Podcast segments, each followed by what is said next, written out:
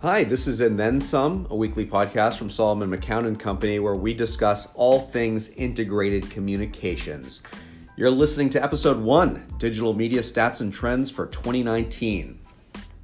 I'm Michelle Master Batista, one of your co hosts. And I'm TJ Winick.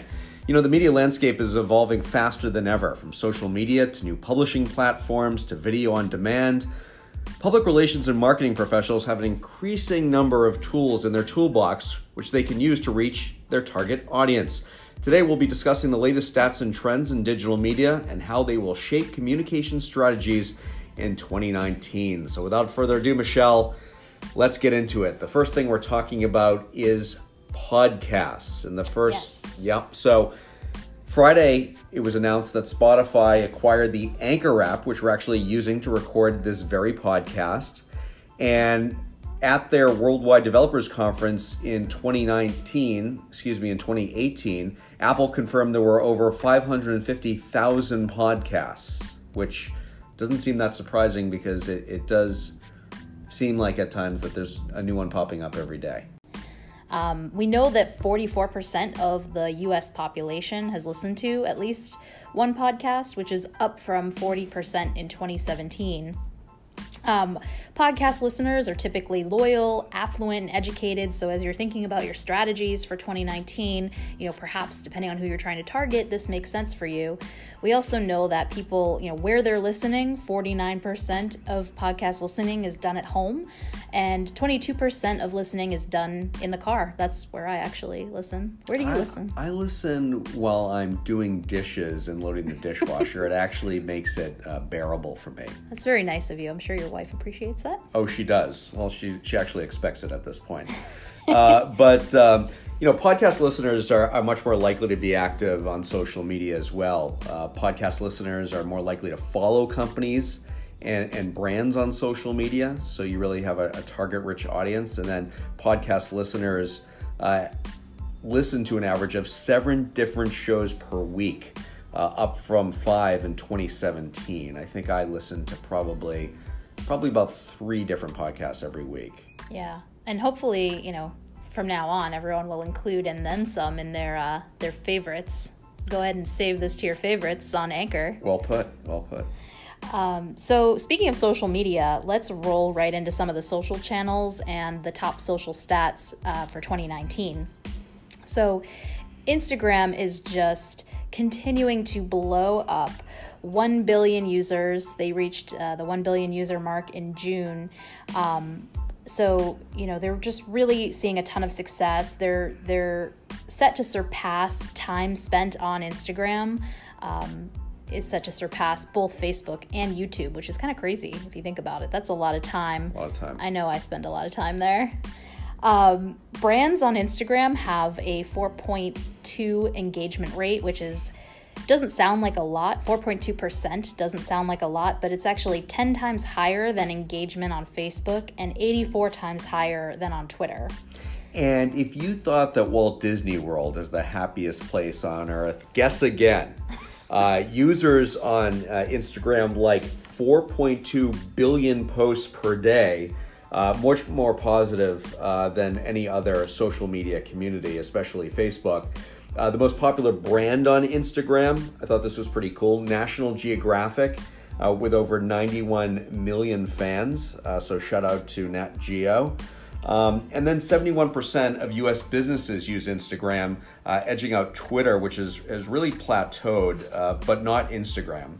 Uh, 25 million business profiles. And over 200 million users visiting at least one business profile every day. I know I like to use it for a lot of um, sort of retail item uh, reviews and things mm-hmm. like that. Um, I find it really helpful. Also, um, it's great for ideas mm-hmm. for your house if you're. Um, or, or sort of do-it-yourself projects. Um, Instagram's great for yeah, that. Yeah, it's a place where brand messages don't kind of feel intrusive; they're kind of welcomed. Agreed, and very organic. Um, 2 million monthly uh, advertisers on Instagram. This is a great opportunity for businesses to connect with their audiences. Um, and 80% of users follow at least one business. So, again, they don't feel like they're getting the hard sell. Mm-hmm. and there's a lot of different ways to create content on Instagram. So, in addition to posting images and videos to your stories, um, videos become really huge on Instagram. Um, Instagram put you know put all their chips on video uh, back in in June of 2018 when they launched IGTV.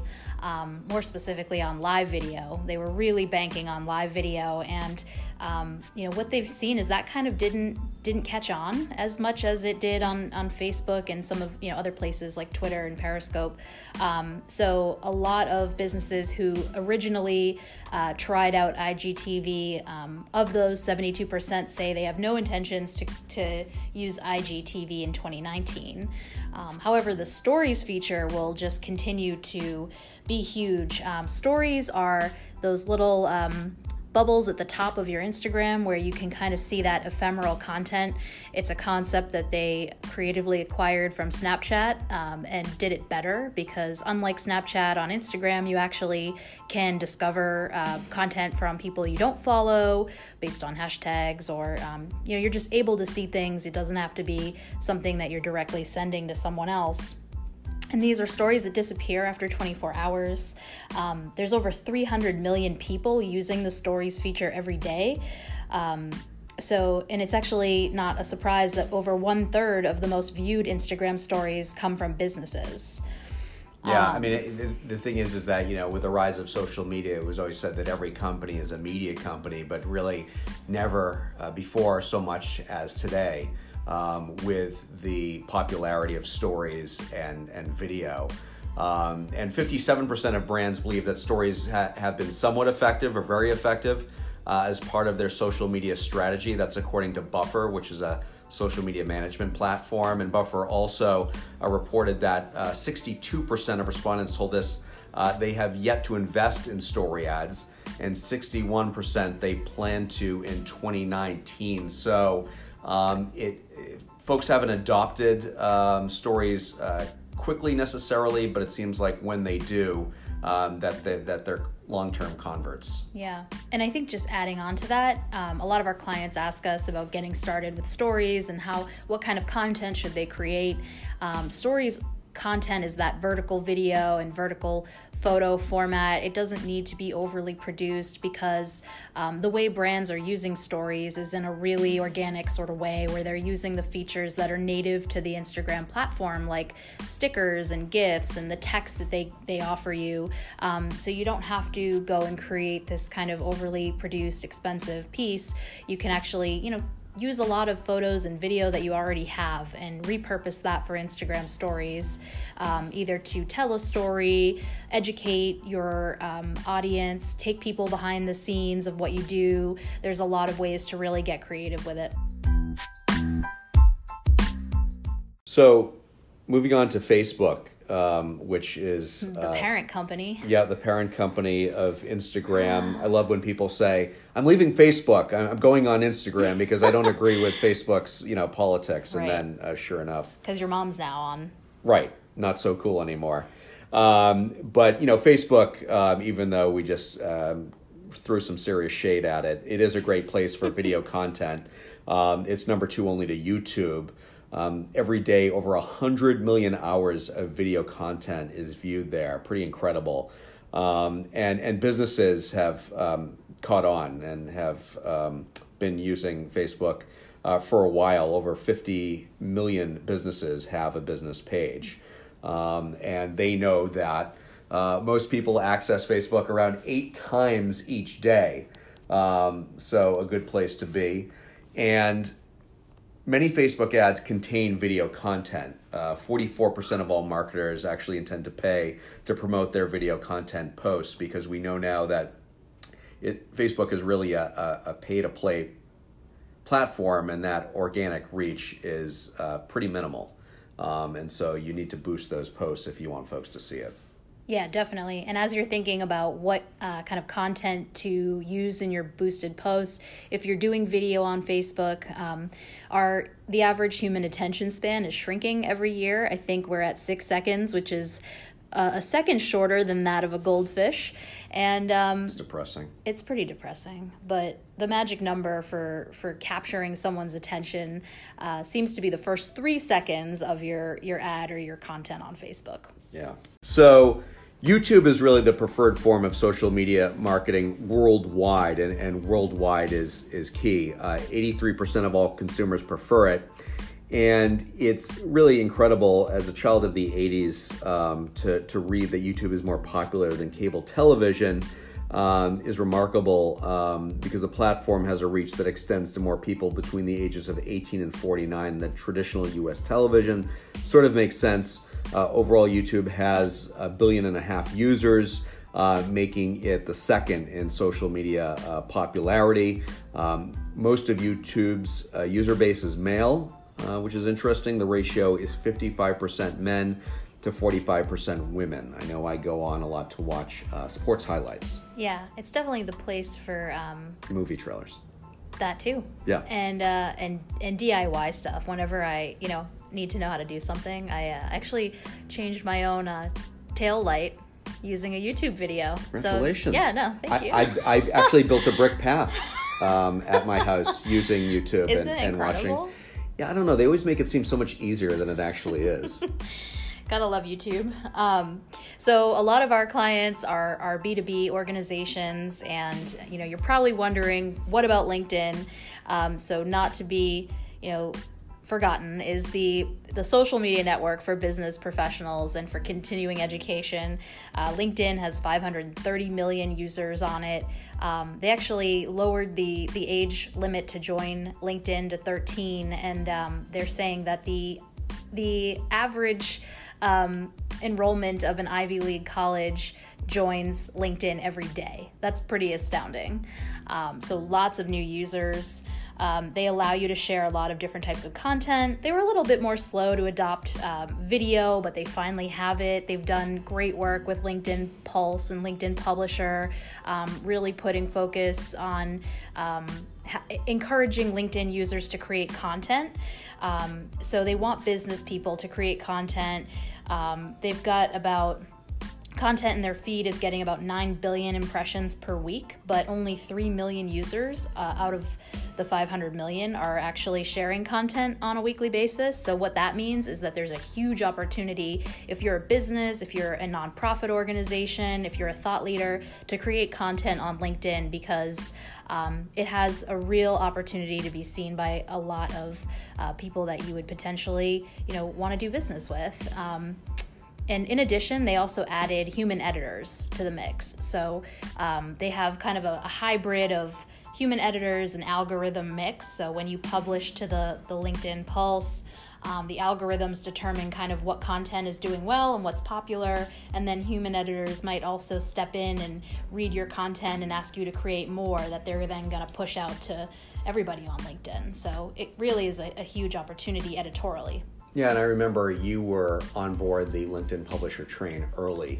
uh, encouraging on. all of us. And, and we were you- early adopters here. Yeah, and I remember, you know, using the publisher tool that you really do get so many more eyeballs than just uh, an average post. Yeah. Um, you know, uh, we actually just did, um, we were doing a little comparison of some metrics for a, a client, and um, we had an article uh, that was shared to, I think it was, it was on Forbes. Um, great legacy publication, lots of credibility and clout there. When we looked on Forbes' website, um, there were about 40 shares of that article. Uh, we went on LinkedIn, and there was a, an article penned by the CEO of uh, another competing big firm, and that article had about 377 shares, 1,900 likes, um, 300 comments, just huge reach. You know, so it's it's different because it's self-publishing. It doesn't have that sort of third-party Right. credibility, Yeah. but just you know, as part of your mix, it should be definitely you know in your strategy for reaching audiences. Yeah, and it's also a, great place for uh, B2B leads. Um, 80% of those leads actually come from LinkedIn. Um, and about 45% of LinkedIn article readers are in uh, upper level positions. That includes managers, VPs, directors, um, and the C suite. if you're looking for eyeballs on LinkedIn and who isn't, um, a good thing to keep in mind is that how to and list posts actually perform the best. Um, so keep that in mind as you're thinking about what format to put your to put your um, article or your story in. Yeah. So um, you know we're, we're nearing the end of our, our podcast but we want to touch on two things that will continue to be huge trends um, in 2019 we talked a little bit about video on some of the social platforms. Um, it's just going to continue to explode. Um, on top of this, uh, most social media marketers are using video as the number one form of content. Um, by 2020, three fourths of all time spent on mobile devices will be watching video. That's pretty astounding if yep. you think about it. Absolutely. And, and, talking about influencer marketing, which is, of course, um, third party validators sort of singing your company's praises. Uh, 37% of respondents uh, to this um, survey uh, shared their business uh, has invested in influencer marketing. And of those brands, 68%, 60, excuse me, 68% say it's somewhat effective or very effective. Still, nearly one fourth, that's 23% of brands, are unconvinced about the impact of influencer marketing on their brand. So it seems like it's taking uh, certain brands a while to get there. Maybe it's not ideal for everyone, but that those who are using it uh, seem to be pretty happy. And uh, additionally, 88% of those brands that use influencer marketing are also planning to continue with a strategy in 2019. And, and those numbers, Michelle, don't lie. Yeah, I think it's something that, you know, you really have to experiment with and you know learn who the good influencers are to work with for your brand and you know build those relationships just as you would with journalists so this has been uh, the first episode of and then some a weekly podcast from solomon mccown and company an integrated communications firm based in boston uh, on this podcast we discuss all things uh, integrated communications uh, michelle um, TJ and I are off to the Catalina wine mixer, so we will see you later. Indeed. We'll see you next time. Take care.